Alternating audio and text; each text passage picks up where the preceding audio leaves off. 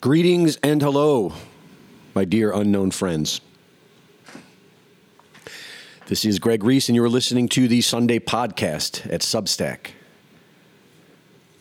Glad to have you with me.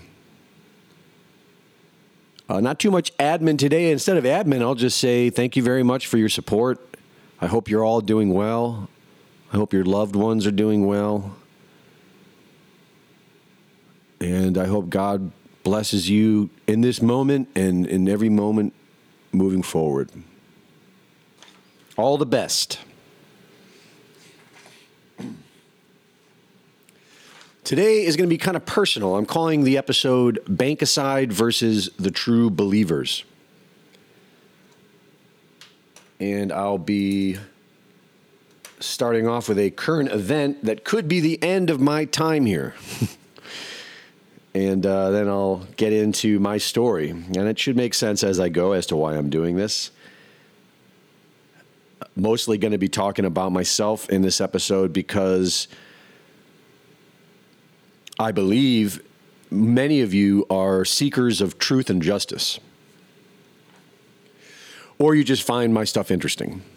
But I believe that uh, most likely other, pe- other people who are passionately seeking truth and justice, who have a strong desire for, for the lies to be revealed and exposed, you probably have similar experiences to mine. That's my guess. Because the story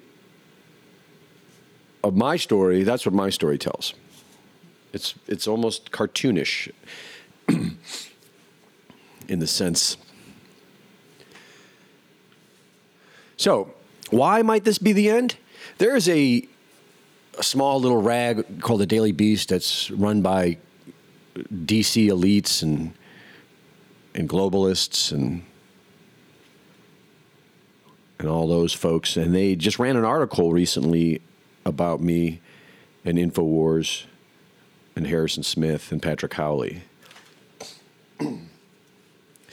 and it's an interesting thing. It's obviously being used to try to like destroy me, like Alex. you know, make it so that I'm not allowed to like earn a living in America where I was born, you know?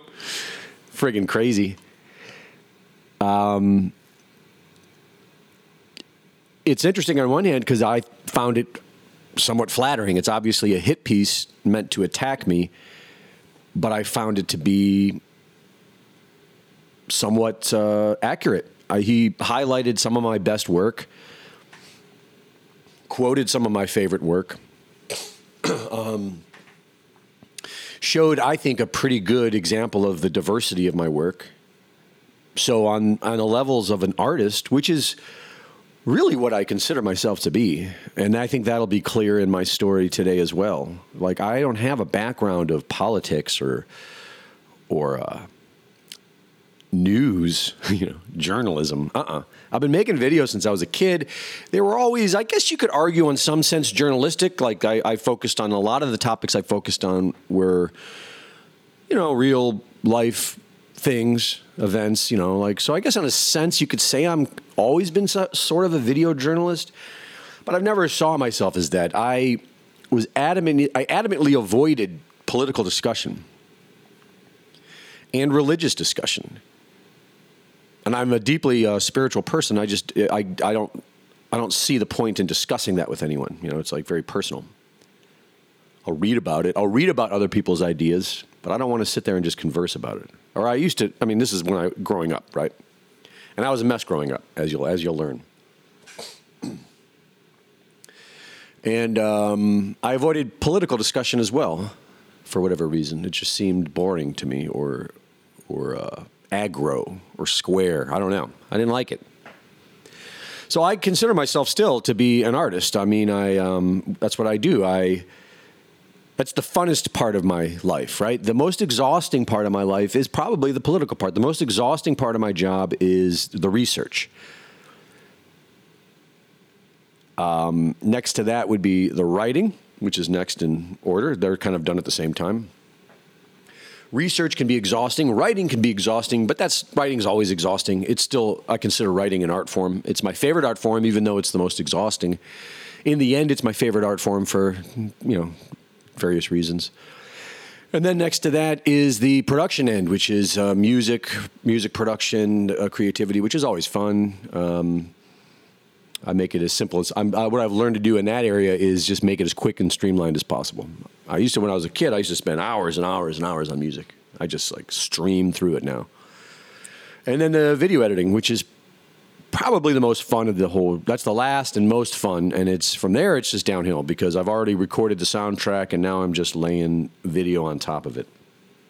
Anyways, I'm an artist. That's how I see myself, and the reason I say that and make a distinction.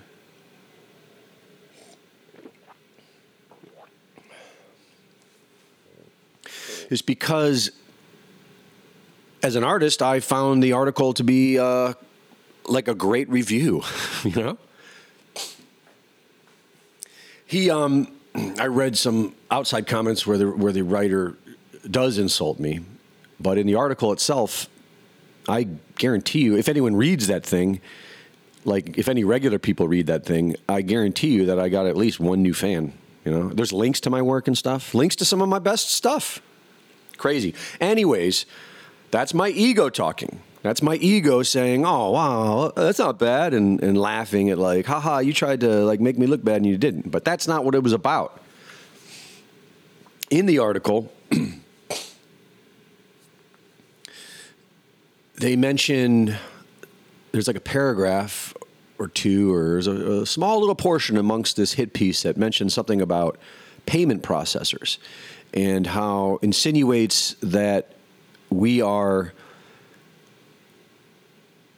dishonestly earning money for InfoWars through false pretenses, right? So, right off the bat, right off the bat, if that were true, which it's not, but if it were, that's not illegal. And because it's not illegal, why would we do that? Well, I mean, why would we hide it? It's not illegal. Like, we're all, including Alex, free Americans who are allowed to live, right? We're allowed to work. We're allowed to earn a living. We're free people.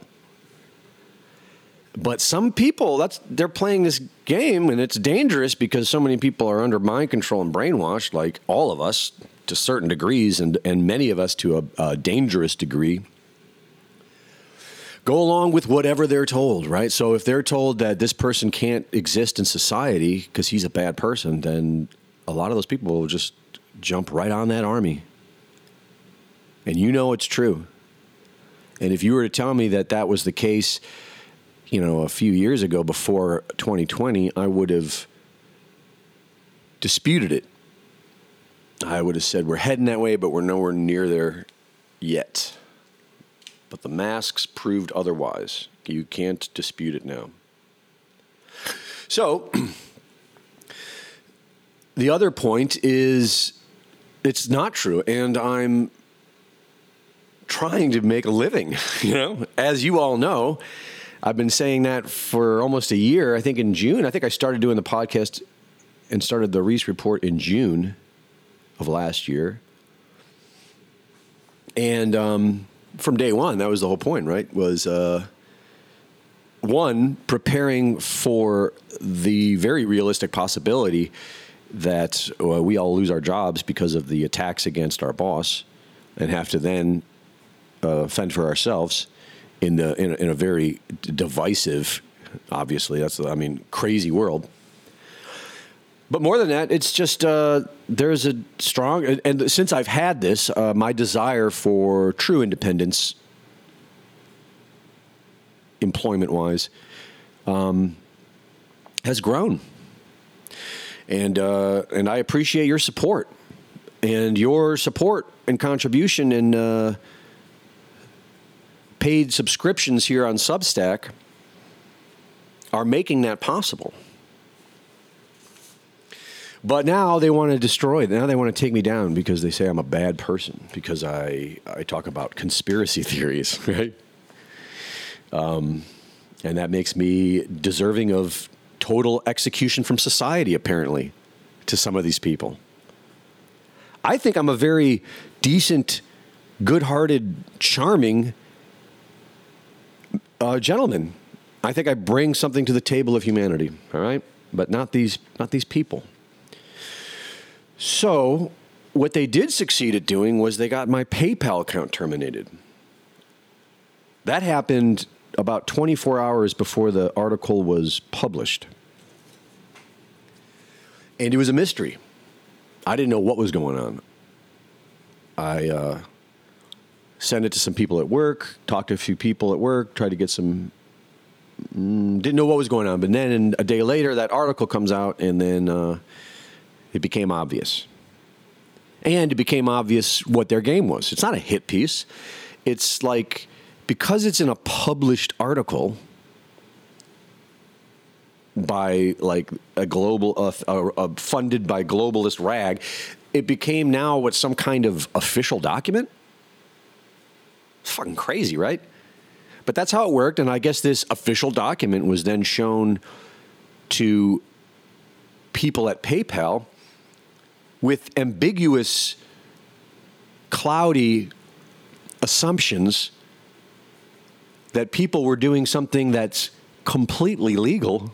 you know what I'm saying? I mean, we're talking crazy town, crazy town. And uh, succeeded at terminating my account before the article even, like immediately. And um, interesting stuff. They did it because I had on Reese Report, I was accepting donations through PayPal and through crypto. So I deleted the PayPal donation because they killed it. That's dead. Uh, for those of you listening who have donated to me on PayPal, I thank you very much. I thank you very much. The good news for me is that very few people use it to donate their money. Most people that support me are doing it right here on Substack, and I thank you. And we'll get to that next. But um, occasionally, maybe once every two months, I'll get a small donation on PayPal. And once again, if that was you, thank you. And uh, someone recently, I think, gave me $26 and it's still sitting in there. And they're now threatening me that they might not give that to me. they're really nice. But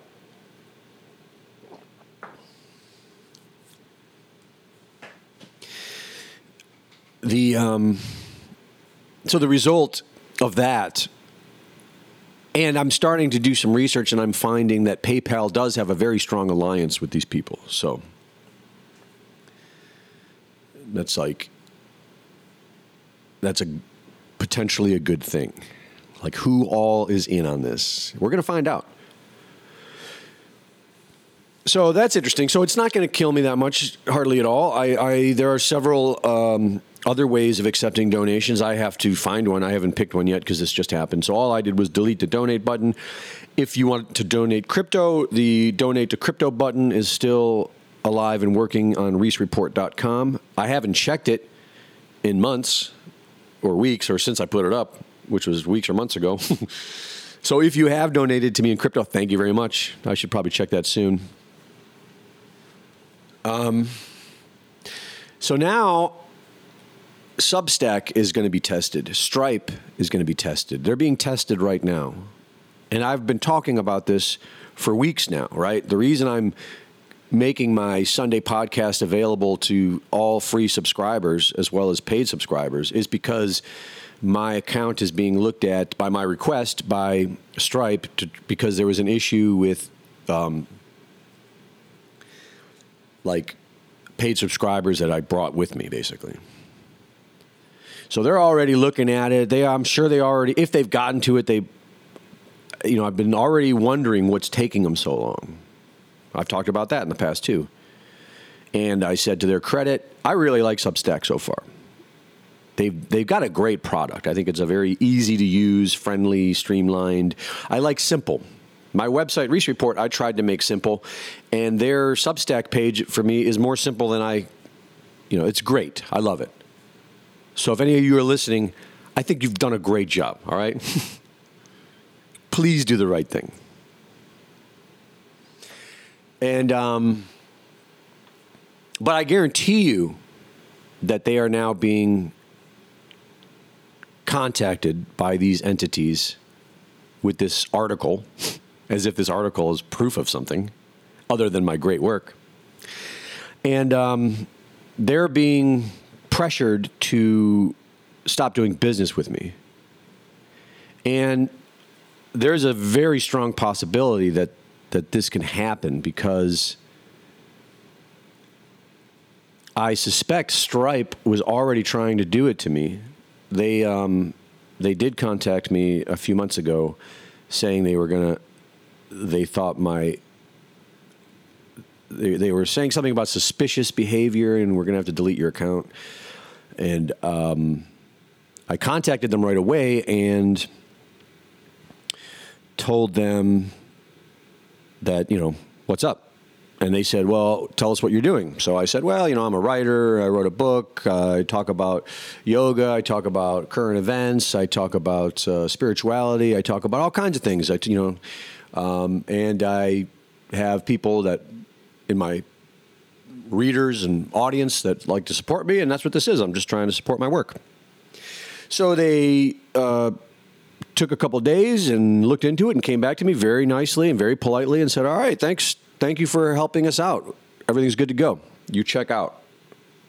And I do, because that's what exactly. I'm just I'm just a a free American uh, making a living and I'm actually talking about really healthy, beneficial things. That's what I'm trying to do. And I'm going to get into that next. That's the true believer part. I am one of the true believers. There are true believers out there. You all might be true believers too. But I believe in good, and I believe that good must prevail, and I believe that we must if good is to prevail, that we have to get involved and we have to be as good. We have to try to project that good. We have to try to amplify the good. We have to try to be on the side of good as much as we can. We're not perfect. And that's what I'm being persecuted for. it's crazy. I was telling a friend the other day, as an artist, this is like, like it sucks, right? Because I like to live. I like to make a living. I like to be able to have enough money where I can like pay rent and uh, and eat. I like those things. They make me happy. I don't know what makes you happy, but those things make me happy. So I don't like being in this situation. And lucky I still luckily I still have a job with Alex. But um it does feel like a badge of honor. It is a badge of honor. It means that I am, I'm actually getting, a, I'm actually having an effect, right? I'm actually getting through to some people and getting some important stories out.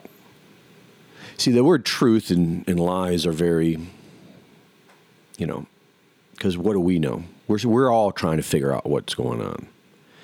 And that's basically all I try to do is I, I I try to find the most important stories that people should look at. I'm almost doing the opposite of what the mainstream media is doing. The mainstream media is trying to take the, the, stories that you ought to be looking at, they'll ignore those and bury them, or maybe just mention them once, and then they'll talk about things that are meaningless, that will just make you emotionally triggered or fascinated, right? So I'm basically just trying to do the opposite. And I do them in short, little pieces with with music because I am trying to speak to the people that have short attention spans. trying to get through to them somehow. Plant little like, hey, look at this. Hey, look at this. The whole idea is to get people to think. And I believe that's a good thing. So, so overall, I'm very grateful. And overall, um, as an artist, it's a very interesting place to be where not only is your work successful, but you're you're getting more famous and you're not necessarily getting more rich. you're getting more uh, attacked and potentially debanked. Bankicided.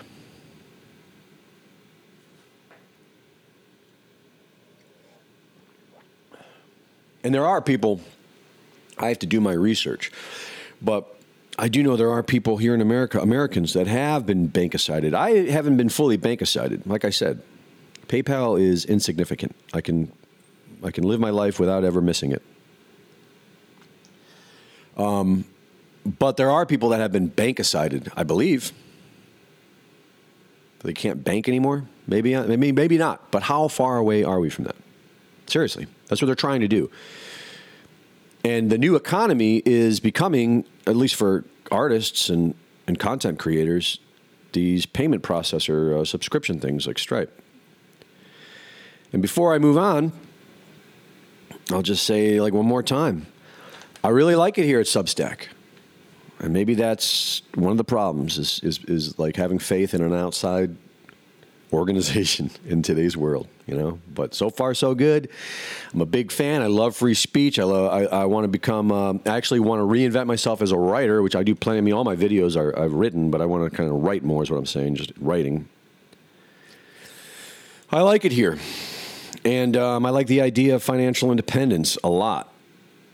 And uh, so I hope they do the right thing. And I hope they support someone who just wants to make people think for themselves in an extremely dangerous time.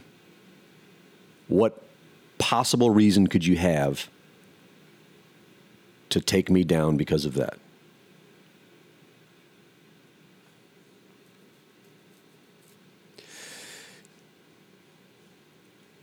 We're living in, you know, crazy times. And I'll tell you the best way to sort of explain that is that there's two things every day that I experience now in the past year or two. In, in the, now that we're in the twilight zone, there are now two things every day that I have that I used to not have. I have a a level of fear. It might not be the right word. A, a proper fear, like a fear of like of like on my toes, being ready to make a move because that's the reality. I can wake up any day and be out of a job.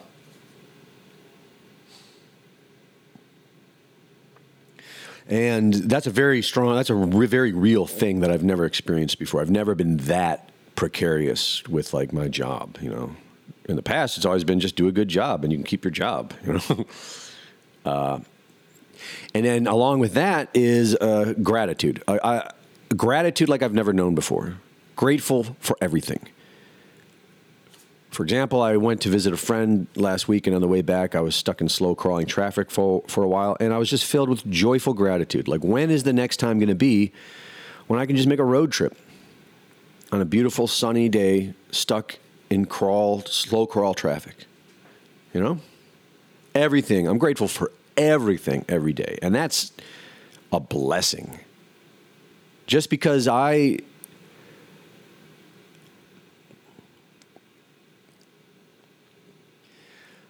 I perceive from my purview, we are in a very dangerous time. And my life could be over. I'll speak for myself. My life could be over any day. And so that's an, a rare experience. I guess when people get old and sick, you know, then that they face death like that in a very real sense.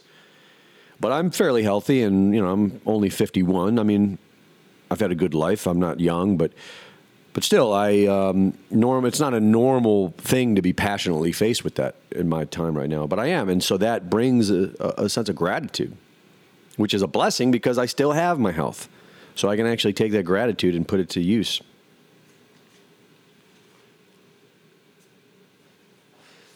All right, that's the drama, and now we'll get on to. Uh, a summary of my life. I wrote it about this in a book. The book is called Sex, Drugs, and Om. Om is spelled O M. And you can find that at Amazon.com. And I will say that um, I did the audio book, but I'm much better at recording my voice now after doing hundreds and hundreds, you know, hundreds of videos.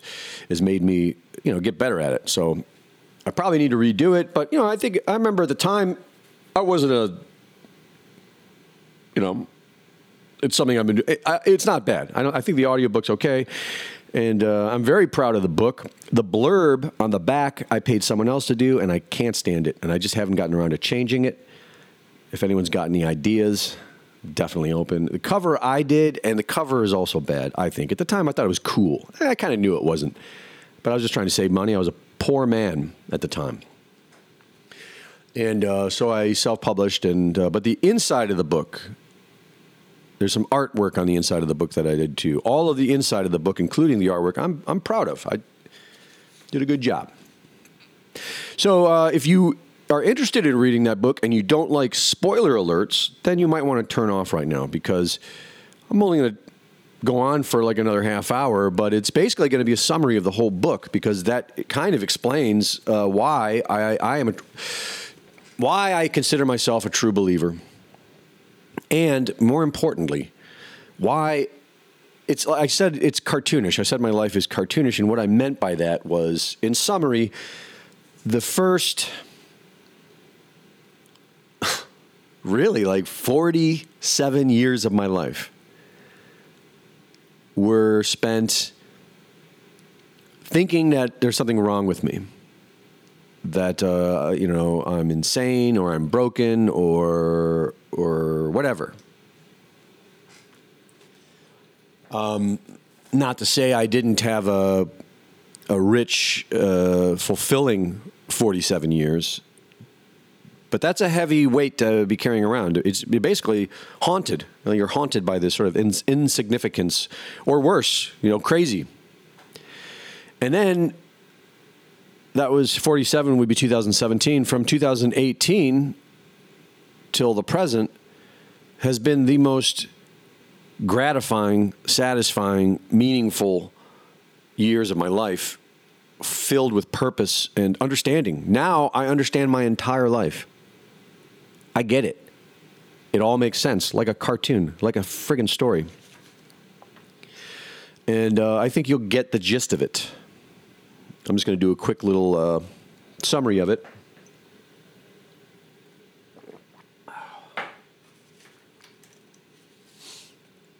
And once again, spoiler alert if you really don't want to be surprised by the book, uh, then you want to turn it off now. The book's called Sex, Drugs, and Om, Amazon.com, Greg Reese.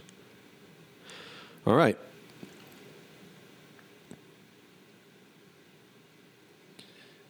The. Um,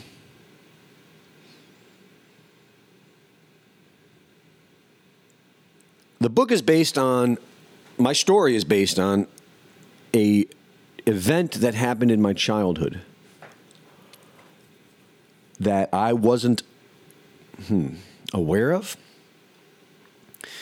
Uh, so you know, I mean, I'm, the book is going to do a much better job of of illustrating all of this. That was the whole point of it. um, but like I said, in short, there was a an experience I had when I was five, back in 1975, the Jesuit House in Toronto.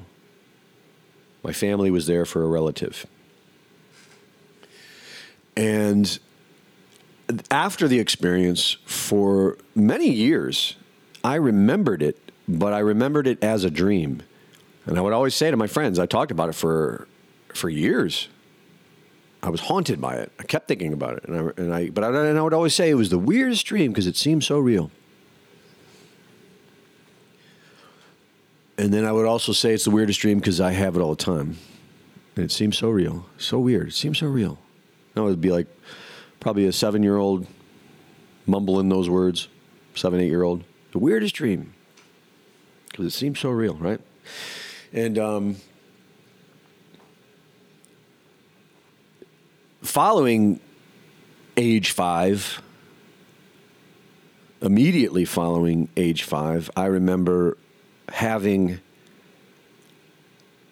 an uh, an absolute disgust for all of authority, all authority figures, anyone who exemplified any authority over me, whether it be a parent at school, a teacher, a politician, a religious leader, a religion, a government, a television personality, doesn't matter.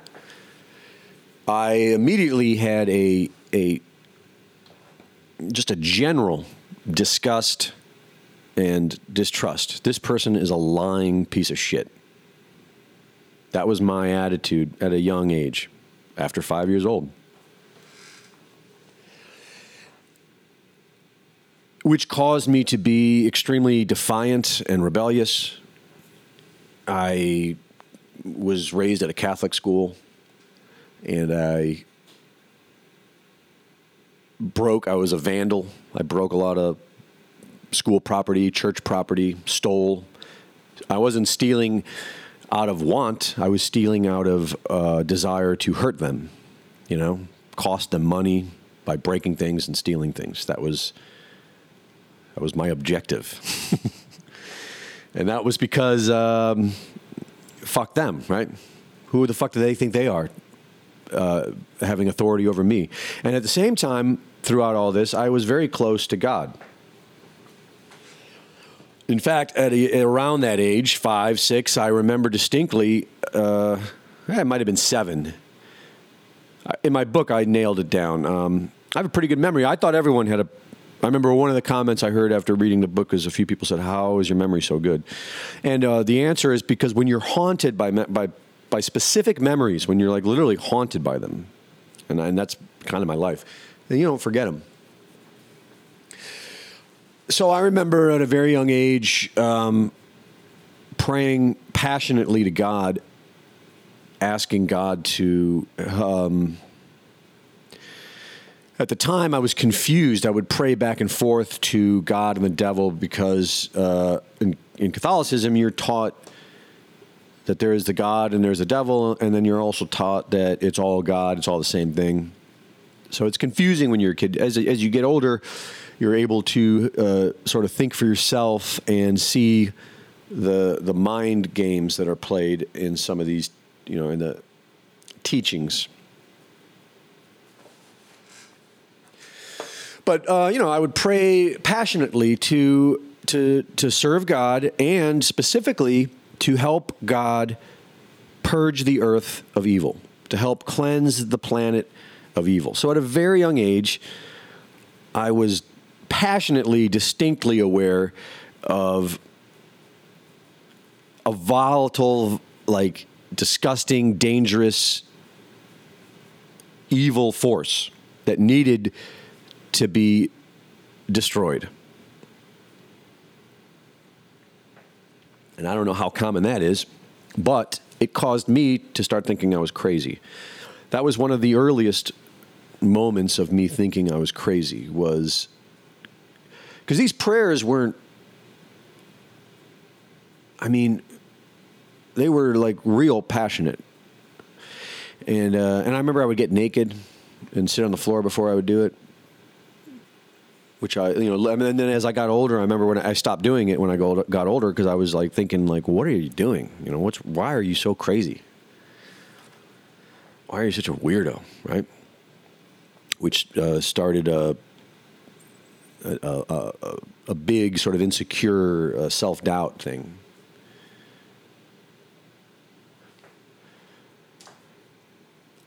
And um,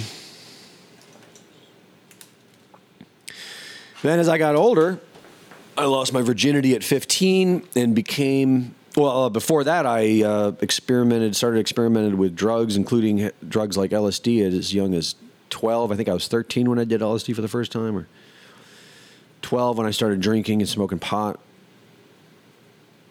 15 when I lost my virginity. So I started young and and it was the pleasure that I was I guess you could say lust. I guess you I guess you can you the reason sex and drugs are sort of in the same category is for that very reason. It's it's not about um, high emotions like love and compassion and empathy. They are uh, pleasure.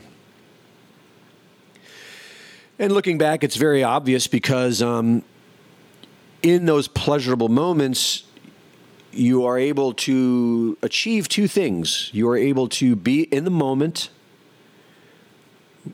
and happy in the moment. You're able to enjoy the moment. You know, you don't need sex or drugs to enjoy the moment. All you need is presence. Just presently bring yourself into the moment and it feels uh, delicious.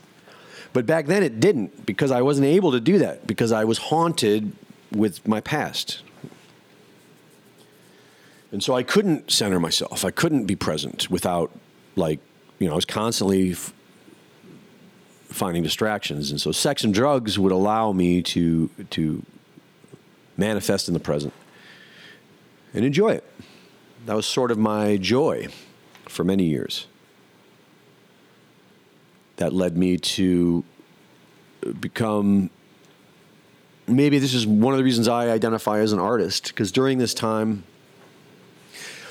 I picked up a guitar at age 12 and um, started playing and I didn't I was a late comer to bands. I didn't get in my first band until I got out of the Marine Corps. When I got out of the Marine Corps in 93 I pretty much started a band up uh, the next year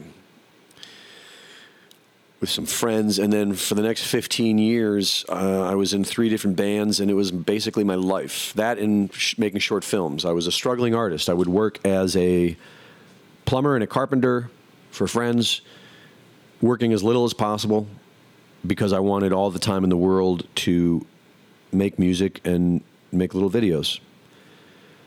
And so that kind of lifestyle will make you think you're a little fucked up and crazy, you know? And so for those 15 years, uh, you know, or where my job was at a bar basically. So I was drinking every day and drugs and whole lifestyle. Musicians mostly are going to be liberal, lefty, anarchists. Um, dark days, actually, really, and never made any money from it. And uh, dealing with other musicians is a fucking nightmare.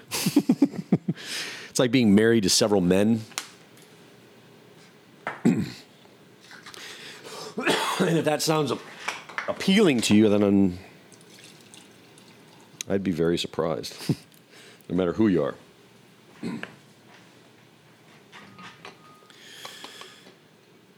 So that led me to probably the darkest days of my life where my spiritual my sense of having any kind of purpose just became lost. Because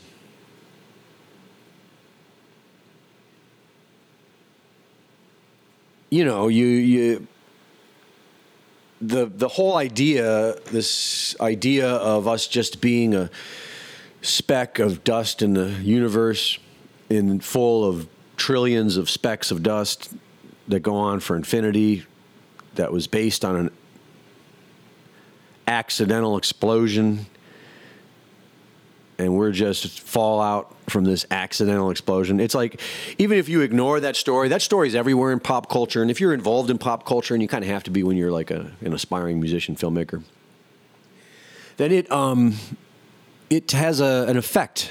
The effect it had on me was sadness. I became, for the first time, consistently just like life lost all of its wonder and just became ugly.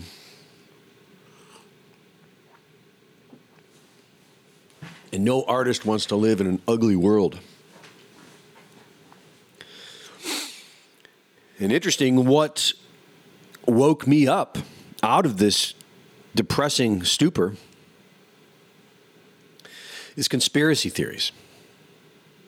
Uh, specifically, the first thing that did it was there is a. I saw it on a videotape. Some of you people don't know what that is. A videotape predated a DVD. I think everyone maybe knows what a DVD is.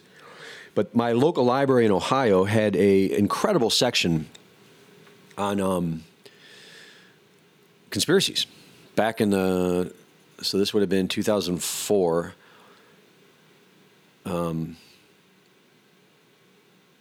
but you can tell it was there back into the 90s. It was probably started in the 90s when all this really started happening.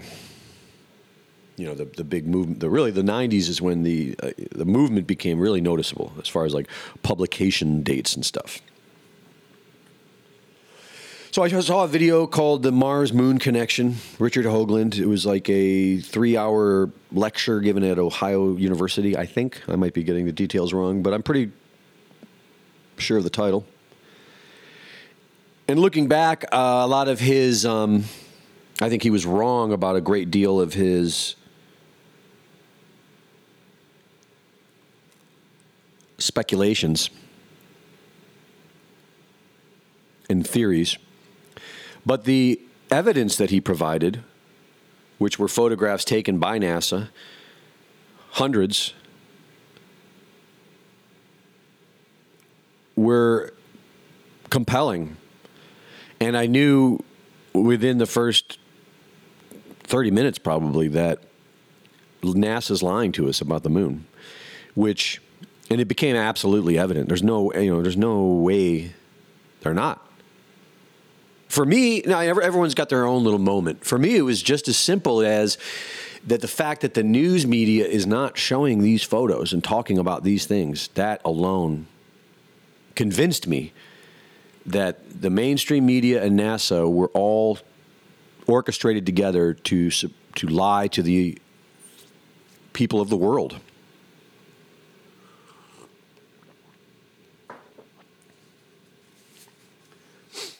What, why they're lying is still a mystery to me. I have my theories, but it's still a great mystery. But that's what did it for me. And just like all of you, I'm sure once the first thing happened, what happened after that was the, the question well, what else am I being lied to about? Right? And all you need to do is ask that question with an open mind and do your own research, and you will come to the same conclusions, or you'll, you'll get the same information as the rest of us. There's a lot of bogus information out there, but I think I think uh, common sense allows you to sort of uh, sniff out what stories are more important than others, and what stories are most likely bullshit. But from there, it was a avalanche. That was like in 2004. Like I said, this library had an incredible collection. Most of their stuff was uh, UFO stuff, abductee stuff, but there was tons of great stuff on Montauk and um, uh, you know, um, what were some other great ones there? Oh, just you know, and then after that, YouTube was still operating incredibly. YouTube was my favorite part of the internet back then. And YouTube then taught me everything else I wanted to know because all I did on YouTube was search these things I was watching in the library. You know, one of these videos would mention something. I'd go to YouTube and search it. Next thing you know, YouTube is just, hey, would you like to see this? Hey, we think based on your searches in the past, you might be interested in this video. And from there, it was just it was amazing. And some of you, some of you know what I'm talking about. Some of you lived that too. And now that's all changed. Obviously, it's very difficult now to uh, to find the information you want to find on the internet, and that's just going to keep getting worse and worse and worse until we do something. So, the um, the conspiracy theories led me to look at other things that I previously dismissed as silliness, such as meditation. Before my red pill moment with conspiracy theories, I always regarded meditation and stuff like that as just fluffy woo woo nonsense or whatever, you know. The word I used, I'm sure, was stupid. When I was younger, everything was either stupid or cool.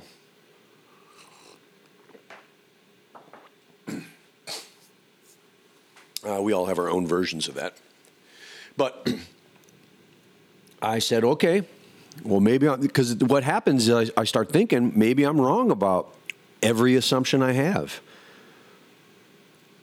You know, once you realize that you are able to be fooled completely, then you, uh, you there's there's a, a very healthy way to react to that, which is to start opening the mind, free the mind, and allegedly your ass will follow. That's what they say. So I looked into meditation, and then um, I have a tendency to have beginner's luck with things, and that's what I uh, liken this to. That and uh, God loves me, which is probably really what it was. I think God loves you too. But um, I started meditating, and within three days, like the third day, it might have even been the second day, I was just meditating to what I would do when I started was I would sit on a cross-legged on the floor uh, in my in the third floor bedroom that I was renting from a friend, an attic, little attic bedroom, and uh, I would turn the, the lights off, make everything dark, make everything as quiet as possible, and I would do an open eye meditation. I just found that to be more relaxing and natural. That's why I would turn all the lights off and try to, you know, make it as dark as possible.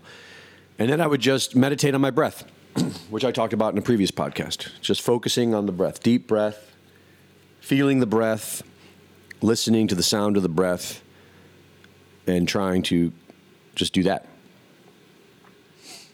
Total beginner. And on like like the second or third try, all of a sudden, I don't remember it it beginning I just remember suddenly, all of a sudden, there was a blue light, a, a brilliant, shimmering, like glistening, otherworldly, like science fiction movie, like blue light right in front of my right in front of my face, right where my eyes are naturally relaxed looking. And it's just there, just like hovering right in front of me, like I would say about 12, you know, 20 inches in front of my nose. And for, I don't know how long, for a certain duration of time, I was present with it. I was, I was just looking into the light with an empty mind, without thinking. And then, as soon as my mind started forming the the thought of, holy shit, what the fuck is that thing? As soon as my mind began to form that thought, it immediately just turned out like a light.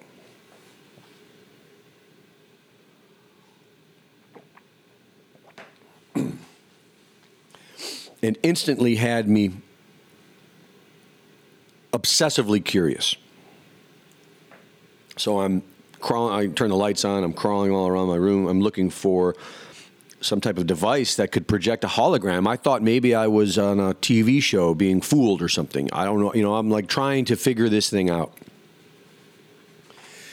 And uh, what it caused me to do was continue meditating and go deeper into it and pursue a practice of meditation strictly because I wanted to see the blue light. You know, I was like a I was like a dumb moron uh, I don't want to say that. I have a tendency of putting myself down. I have a better way of saying that. I was like a, a little dog or a cat freaking out over a laser light.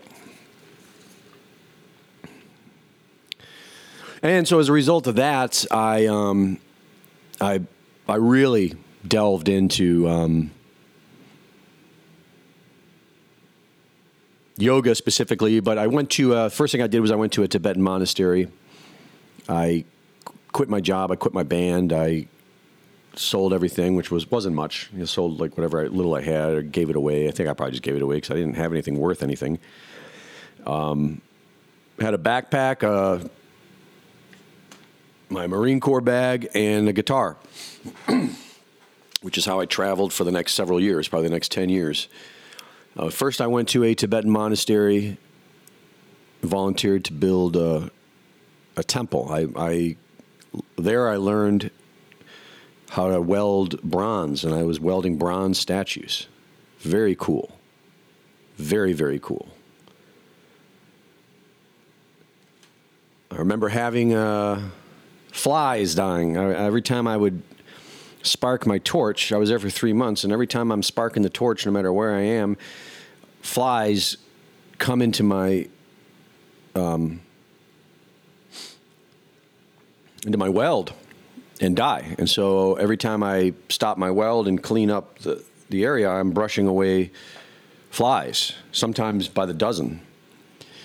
And I just figured this is a thing. And then my other, I remember my other welder friends saw it, you know, checking out my welds, and, and they're like, what the fuck's going on here? I was like, what do you mean? And apparently I was the only one. So that's one of many uh, weird stories. I don't know what that means. But could have just been uh, part of my lesson. It definitely made me think. Throughout all this time, I went from the Tibetan monastery. I went to uh, I. I came to the conclusion that I need to try to become a filmmaker. I need to finally uh, just like make that move. And so I went to, uh, or it wasn't, actually no, I'm sorry, from the Tibetan monastery, it was, uh, I stopped at Madison, Wisconsin. From Madison, Wisconsin, there was a, a thing called Wiskino. I think Kino, they have it in other places. I think there's a Paris, France Kino. And it's, uh, it's if you're into making films, it's great. It was, um, sort of like a little club you could join. Uh, you know, not not that not even that organized. You just show up, and every month they would have a theme for the next festival. And the festival they would rent out a local theater, and then you could come and you can bring your movie that you made, and they would show it on the big screen, and there would be a winner later that they would vote on. But really, it was just about having your film shown on the big screen, and the they would have a theme that they would announce the month prior to sort of keep it so that you only because the the goal, the idea was you only had one month to make it, and the way they kept it fair was by giving out the theme. So I did a few films for that. And then was like, oh, well, that's my purpose. I need to be a filmmaker then. Because this whole process starting in the Tibetan monastery and starting with the blue light was me trying to figure out so, somewhere along the line I just realized there's we all have a purpose in this life or I have at least at least I have to figure out what the fuck I'm I'm doing you know that I just knew I had to figure out what my purpose was I know that sounds like silly I think I think it sounds silly because that's very common I think especially in this world where we are, I think we're almost deliberately divided from our true purpose. So, the desire to be a filmmaker brought me to New York City, actually Jersey City, because I couldn't afford New York City. So I rented a room for like 500 bucks a month in Jersey City, run by this crazy Turkish guy. And uh, I was only in uh, there for nine months, and I, I had it. I mean, I don't know how people can do big cities like that. I mean, I grew up in Cleveland, but Cleveland's not really, a big city. It's big. It's too big for me. But cities like New York, good lord, and some people love it. And if you're one of those people who loves it, uh, you know, God bless you. We're all different. I don't like it. Place smells like pee and you just have to work constantly for dickheads doing bullshit stuff to survive. I didn't care for it. Uh, my one story, this isn't what made me my final decision. This is just a funny story, which I think is very cliche and typical. And uh, that was I got hired by a guy who had a he won a Oscar for producer credit. And so he was utilizing that cred to get some money and make his own documentary with a friend of his. So I was hired by him and this other guy as an editor on a team of editors. And the movie was a pretty decent idea, I thought. These days, highly controversial. It was basically uh, kind of about like the American dream and free speech. And this was back in 2007.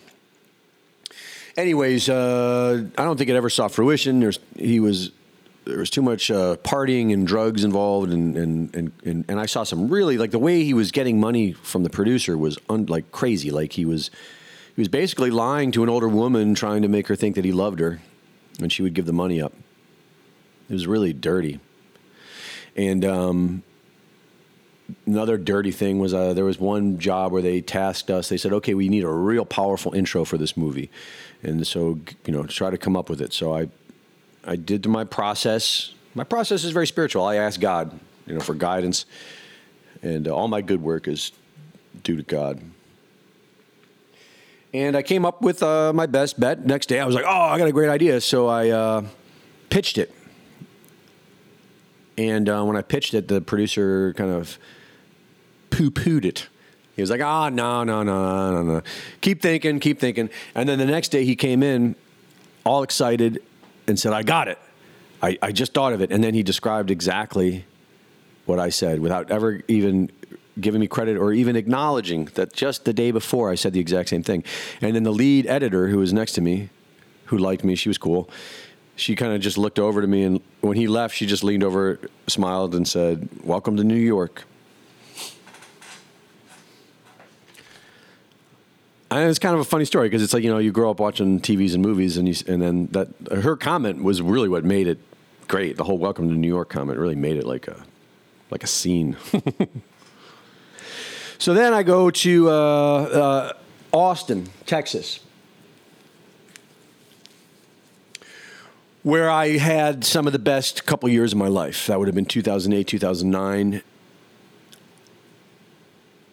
Interestingly, I say it some of the best years of my life because it was in those years where I remembered what happened to me when I was a kid. And I'm not going to get into it here. If you want to hear more about it, you can read my book. And I'm not just pitching my book. I'm terrible at pitching, obviously. Um, I should do it every episode.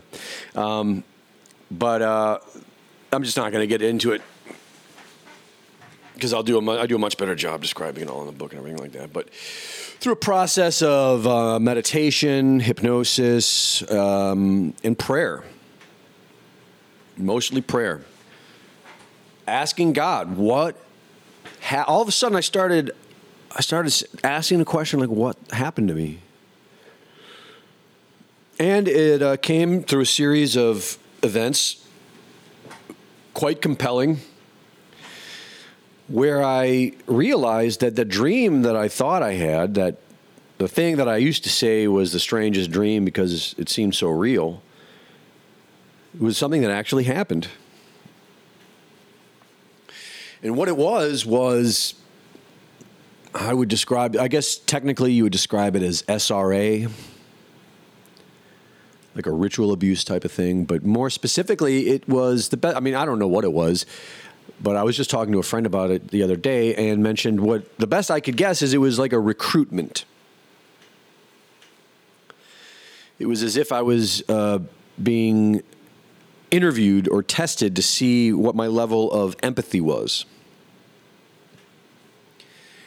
And looking back, I believe that I failed the test. Well, I always knew I failed the test. Even as a kid, I knew I it was the failure was was obvious. Even when you know I, when I thought it was a dream, I was well aware of the ending of the dream, and the ending of the dream was these men in black robes, Jesuit priests, which I didn't know at the time. At the time, I considered them gods because that's what they told me they were. They said that they were gods, and they were offering me the opportunity to be a God like they are. And in order to do that, they wanted me to stick a knife into a lifeless body. It sounds crazy, right?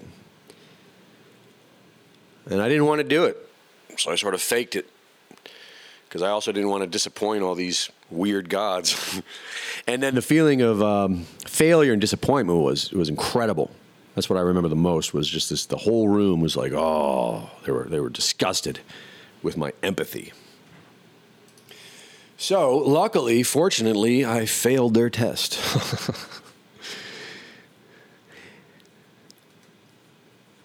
and I'll leave it at that. Pretty crazy and dark, I know. Some of you have similar. A lot of you, I bet you half who are listening right now have similar experiences.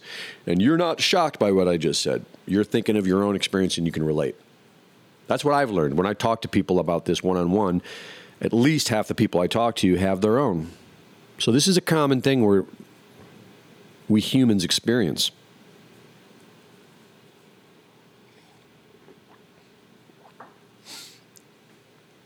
The most powerful thing, and this is why this was the best time of my life, the most powerful thing was that this remembering for the first time, now at the time I'm about 37, 38, well, no, 38, 39.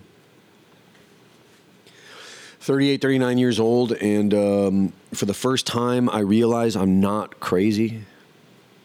I mean, that's profound. A 38, 39 year old man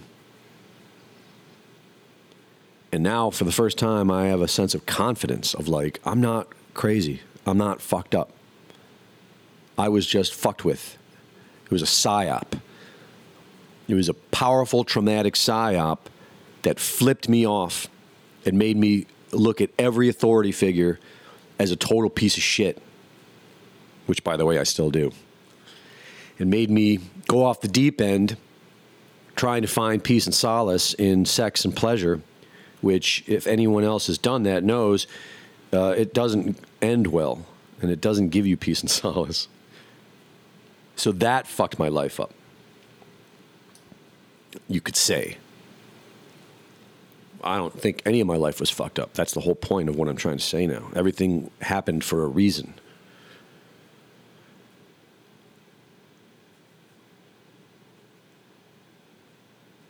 So that's the book. I wrote that book at a yoga ashram that I lived at for three years. I lived alone in a temple. I was kind of the steward. There's, there's, a tradition where shrines and temples need to have someone living in it, a guardian. guardian might be a fanciful word, but I, I like it. And um, I lived there for three years. And uh, one of the things I accomplished in there was I wrote this book, and it's interesting. After years of trying to find peace, it was the book that did it for me. It was really the rewrites because yeah, I think I went through at least twelve rewrites. I didn't. I didn't have the money to hire anyone to edit it, so I exhausted the rewrites. And I did actually have friends who were kind enough to read it for me and then give me notes. So I would base my rewrites off of other people's notes and my own and polished it up as best as I could. I left uh, there. If there's some grammar Nazis out there, you might find some things that you have problems with. But one of the things I learned in my research into write, creative writing is that you're allowed um, to make your own rules, if it makes sense, you know. So there's a few things I made my own rules. Anyways, it was in the process of this of of exhausting the details of my life in, in words on paper that by the time I was done with this book, I was done with my past. You know, I was over it. I was just sick of it. I was like, all right, whatever. I'm who cares? You know, who cares? I'm like, and then from that day on, I've become present. You know, like I'm present now. I'm I am a confident. oh, sorry about that. I got to turn the phone off. I'm a. I'm not bragging, but I am a present, confident, self-assured, humble, grateful man. At 47, that's when I finished the book. After probably over 10 years of, of obsessively seeking that. You know, following uh, 30 years of, of being lost in it, not even knowing, just thinking I'm, I'm a wild, crazy person, you know?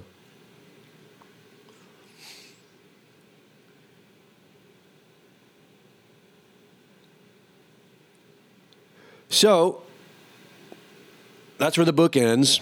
And I'll tell one more story to illustrate the main. And the main point I'm trying to make is life has meaning.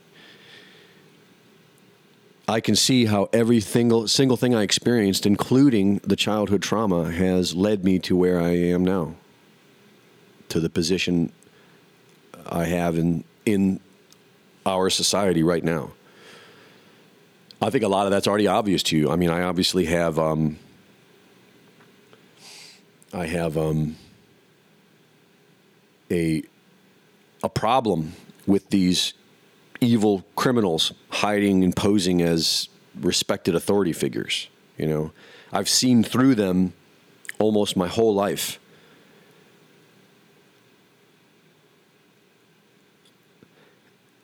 And then I could go on to detail too about all the other experiences and, and, and how they, you know, well, you know, they, it's taught me to to make videos and um, videos on, speci- on, on, on specifically trying to get other people to snap out of the brainwashing, trying to get other people to think for themselves. It's all we got to do. If we could just learn to think for ourselves, man, the world would change. Because we're all under mind control.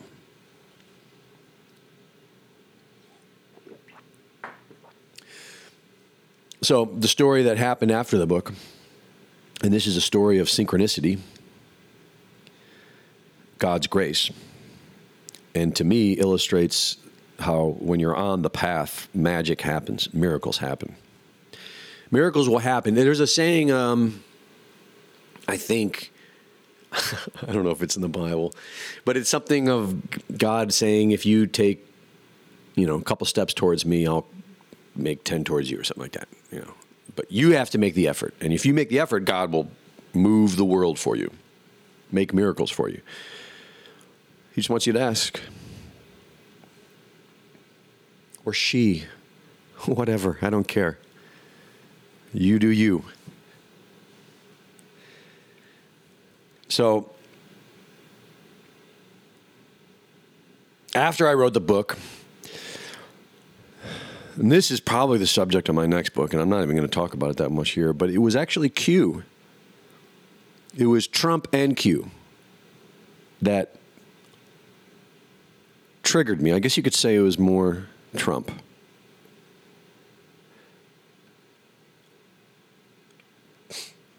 At the time, I'm living in an ashram after three years, and um, I just bought Bitcoin for the first time. No, I think I bought it in 2012 and sold it. Uh, I bought a little bit, and um, beginning of, or so beginning of 2017, like around April. I was given a gift from my father, a gift of uh, me and my sisters were given a 10 grand. I believe his tax attorney recommended that he do it, like out of our inheritance or something for like a tax. I don't know. Either way, it was the most money I've ever had all at once. I've never had that much money in my bank. I've lived a very kind of simple, poor life. And so I get that money and I immediately buy Bitcoin. I spend it all on Bitcoin. And I got Bitcoin where, when it was at $1,200 in 2017. And then, right after that purchase, I'm working in a media, in the media department uh, at a yoga ashram where I'm living in the temple all alone about two miles away from the community.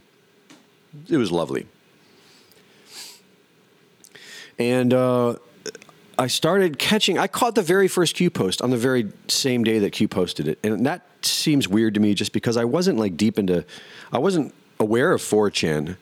I don't know where I saw it, honestly, because I wasn't even really into that stuff at the time. I was more into you know, yoga and uh, and books and, and how to sell books. You know, that's like mostly what I was doing, trying to figure out how I'm going to sell this book.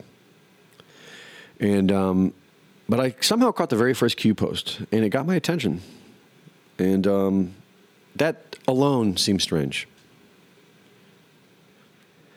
Um, and then I uh, Trump. I didn't vote for Trump in 2016 because I don't vote because I never believed the election I, I, you know, the whole left-right paradigm. It's a big psyop. Who trusts the vote? I voted once when I was 18, and then decided it was all bullshit. And uh, I liked Trump. You know, I liked things that he'd said. I liked his humor. I liked his um, his rudeness. I you know I enjoy that. A lot of people are put off by that. I like crass working class humor. I always will. But I didn't think he had a chance in hell because it became completely obvious even back then that the entire establishment was in a friggin' hissy fit over it. So I was like, well, obviously he's not part of them, which means he ain't getting in. I was actually consoling all my friends there because, you know, yoga ashram, as you would expect, it's mostly super liberal people, CNNers. And uh, everyone's like seriously scared. You know, back in uh, 2015, 2016, and I was actually in 2000 in the fall of 2016 before the election. I distinctly remember, like the week before the election, consoling people. Don't worry, don't worry. He's never going to get elected. He's never going to get you know. Even if he wins, they won't let him in. Don't worry. And I, at the time, it's frustrating. I, I, at the time, I kind of already gave up hope. I uh, when I first got red pilled, I was all in the game. I was making videos, trying to wake people up. Um, and then somewhere around 2012 Obama era, I just saw the massive brainwashing happening all around me, and I was like, "Shit, we're screwed." So uh, at the time, I was already like, that's kind of what got me to the ashram. I, was, I went to the ashram basically saying, all right, well, if we're going to go into this massive tyranny, how am I going to cope? How am I going to live without like I mean, what am I going to do? You know, I was so I went there to try to figure that out. At the time, that's what I was thinking in my head. And so I was consoling everyone. I'm like, "Don't worry about it. Don't worry about it. He's not going to win." And then I woke up when he won, and I was like, I was like almost like another red pill moment. I was like, "How?" First, I was like, "Well, I guess he's part of it," and that was just a really good trick. But I didn't really buy that because I could tell they're, they're, these people aren't good actors, and I was like, well, maybe they just don't know, and they're just you know being played too, and uh, I wasn't a complete believer. And then I saw a very brief clip of the Marines bombing the poppy factories and the poppy fields in Afghanistan. And it was some serious bombing. It wasn't just a little, I mean, it was massive. And it was just one little clip. And it was obvious why, to me, why it was one little clip, because that's not, I mean, that's deep state money, whatever you want to call them. You know, people got their money in Ukraine, got their money in the it's CIA money, to be specific. At least the CIA runs and manages that, and always have, or at least uh, heroin that region they didn't really get until I guess the, the war. But once I saw that, that triggered me. I was like, all right, Trump's the real deal. He's actually fighting. Uh, there's a war going on. There's actually a war going on between, you know, like decent Americans and these pieces of shit. So uh, that got me extremely motivated. And all of a sudden, I was like, maybe there's hope. Maybe it's not too late. Maybe it's not lost. So I decided that from there, I wanted to get involved. That's all I cared about at this point. I need to get involved in this. I need, and, and really, I wanted to be involved mostly just to be official. So it was on the official record where I, I wanted there to be no doubt where I stood and this was my opportunity. I was like, well, this is uh, for whatever reason that seemed important to me. Let it be extremely clearly known where you stand on this issue. So that was my main goal to get involved, was to obviously have some effect, but also just to be like, all right, this is where I stand, you know.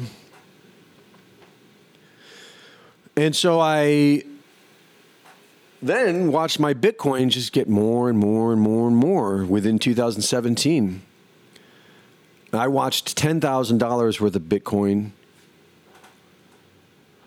Let me before I let me check my numbers here before I, I want to get it straight. I think I remember pretty clearly. It was crazy. I mean, like I said, I've lived uh, most of my life very poor.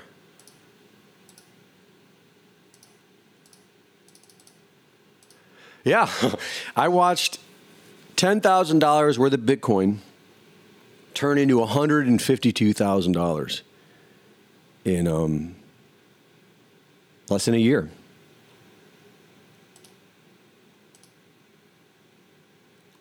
Mm, now that I say that, I kind of think maybe I should have pulled it all out right then. but no, I shouldn't have. Everything was perfect. Everything was fine. So then, uh, what I did was I took, I sold one Bitcoin for about 19 grand, and now I had twice of that incredible. That 10 grand gift was incredible, but now I have twice, and I got like another 130 in the bank or in the Bitcoin, right? Which then, of course, plummeted shortly after, and then went back up and down and up and down. But I took that uh, 19 grand and I um, moved to Hawaii with the goal of somehow getting involved in some way. I, I was completely open. I just knew I wanted to be fighting for America, fighting for freedom, fighting for justice, fighting for truth. And I wanted uh, to be on doing it in some official capacity to where I was obviously on that side. That was my goal. That was my prayer that I would get on my knees every day, morning and night, and ask God for. So I went to Hawaii on the Bitcoin. I rented a nice place in Volcano, Hawaii. And two weeks after moving into this place, the volcano that was just three miles away from me erupted and made major news. And and you know, Infowars was talking about it all the time and everyone was talking about it. And I, uh, it's funny. Like when I first moved into the place, I got on my bike and I rode to the volcano park. And as soon as I got up to it, I went online first and looked at it. And online, it was like, eh.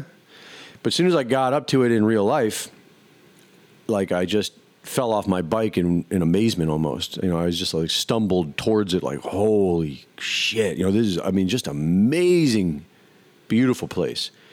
And the first thought I had was, I bet this place erupts now that I moved in here, you know. Um, it's just kind of like the life I've had. And sure as shit, two weeks later, it thing blew up.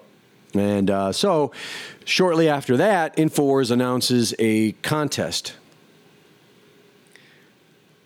that actually never officially ended. I did not win this contest. The contest was for um, reporters and editors. And to compete in the contest, you had to make videos and submit them. And so I started submitting videos, and then of those videos I submitted, I submitted a ad for water, their water filter, which I still have. I love their water, the gravity fed water filters. And I, I wanted, I didn't know if my water was any good because I had a water catchment, like most places in Hawaii, rainwater catchment, and the whole thing. And I checked it, and I could see, oh, the volcano. There's ash in there. You know, there's there's there's a lot of it too. Like volcanic ash made it into my catchment. So I did some research and I realized that could be bad for you. So I did some tests uh, and I found that it did have dangerous levels. I can't remember the specifics, so I won't say the specifics. And um, then uh, ran it through the gravity fed water filter, did a test, and it cleaned it all up. So I was psyched, personally psyched. And um, also had a video I made of, of the process. And so I submitted that video, or it was an ad. And that's what got Rob Dew to call me. Rob Dew then called me and said, Do we have permission to use this ad? And I said, Yeah. And all I was thinking immediately was, I have Rob Dew's phone number now, and I'm going to get that job. There's no way I'm not working there. To me, that was God. Like I I could see the whole thing happening. This was this was just working out. So I um, continued on making videos for the contest. Uh, I was also making my own videos every week. I think every day, actually, five days a week. I was making little updates on the news called the Red Pill on YouTube, which is now deleted. My YouTube page. Well, I, I think I have a backup page that has those on there somewhere. But um, and then I just started uh, making plans, you know, um, you know, uh, making plans to get out of the apartment and move to Texas. A few months later, I'm in Texas, and uh, from my Airbnb, I call Rob Dew up and I, I say, hey, you know, I moved here. I want a job. You know, I, I, I can't remember exactly how I said it, but I definitely deliberately sort of put him on the spot. You know, like, hey, you know, I moved all the way here. You should interview me. And so he met me for lunch, interviewed me, and hired me. And um, you know, I didn't like I said, I didn't win any contest. It was just uh, it was the path before me. And so here I am, and ever since then, I mean, I can't tell you. Uh, like, I mean, the I talked earlier about how in the in the past year or so, I've had like every day the feeling of fear and gratitude. But f- since 2018, actually, ever since I finished writing the book and sort of let go of my past, I've been grateful. But since since this job, I've had gra- gratitude overflowing like a fountain, like a fountain like so much gratitude that it makes me grateful. you know what I mean? Like you're like it's like an endless spiral of thank you God, thank you God, thank you God, thank you God. And that is priceless. If you can find a situation where you're feeling that kind of gratitude, then God bless you. I mean, everyone, I mean, I hope you do. And so that's where I am today. And that's what makes me a true believer. Is because I am doing what I'm doing because I believe that the truth shall set us free. And I believe that the lies are killing us. And I believe in what I'm doing. And that's, and like I said back in 2017, I wanted nothing more than to be at least officially doing this. So even if I'm being attacked, even if people are trying to destroy destroy me and make it so that I'm not allowed to have a Substack and I'm not allowed to have a podcast because they think I'm a bad person. They're doing that because of something that I'm because I believe deeply in what I'm doing. You know what I'm saying? So that's why it's a badge of honor. And they might successfully destroy me and if they obviously I don't think I'd be the first but I might be if I you know but they might destroy a lot of us a lot of the true believers. And that's typical. When I uh, had the great fortune to visit Ireland after my mother died in 2017 and I got to meet some cousins that I never met before and some cousins that we didn't even know we had uh, we took the tour of the revolution, the Irish Revolution tour, including the Easter Rising. And um, what I remember the most from that story was that what really caused the revolution in, Ir- in Ireland was a failed uprising, the Easter Rising. Was only there was only a, a small group of people involved.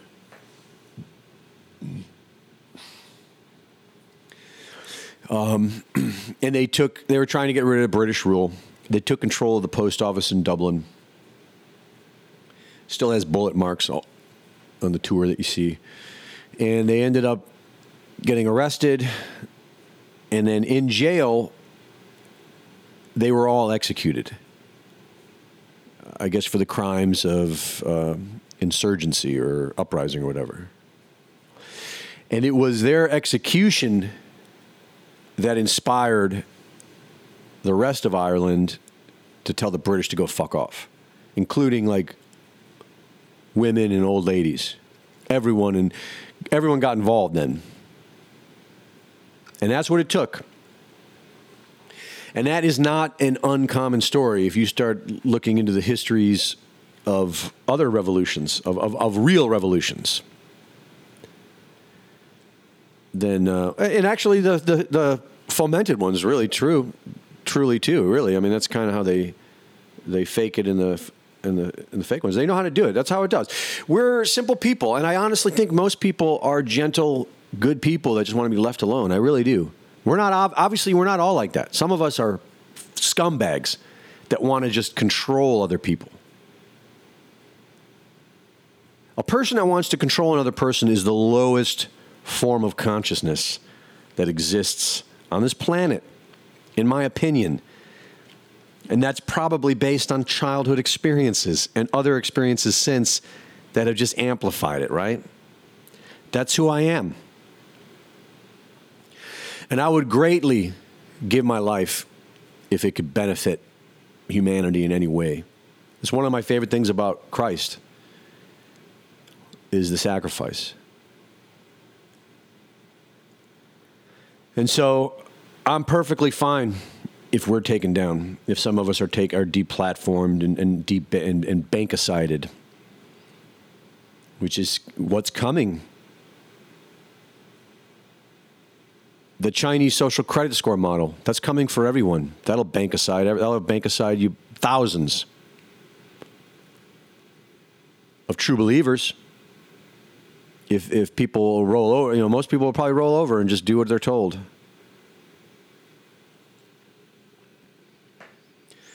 So I am at least grateful that I won't roll over. I am grateful that I stand by my convictions and my beliefs. And I am very happy and grateful that I stand on the right side of things. I stand for individual freedom and truth. And, and, they, and both, those things are synonymous, really, in today's world.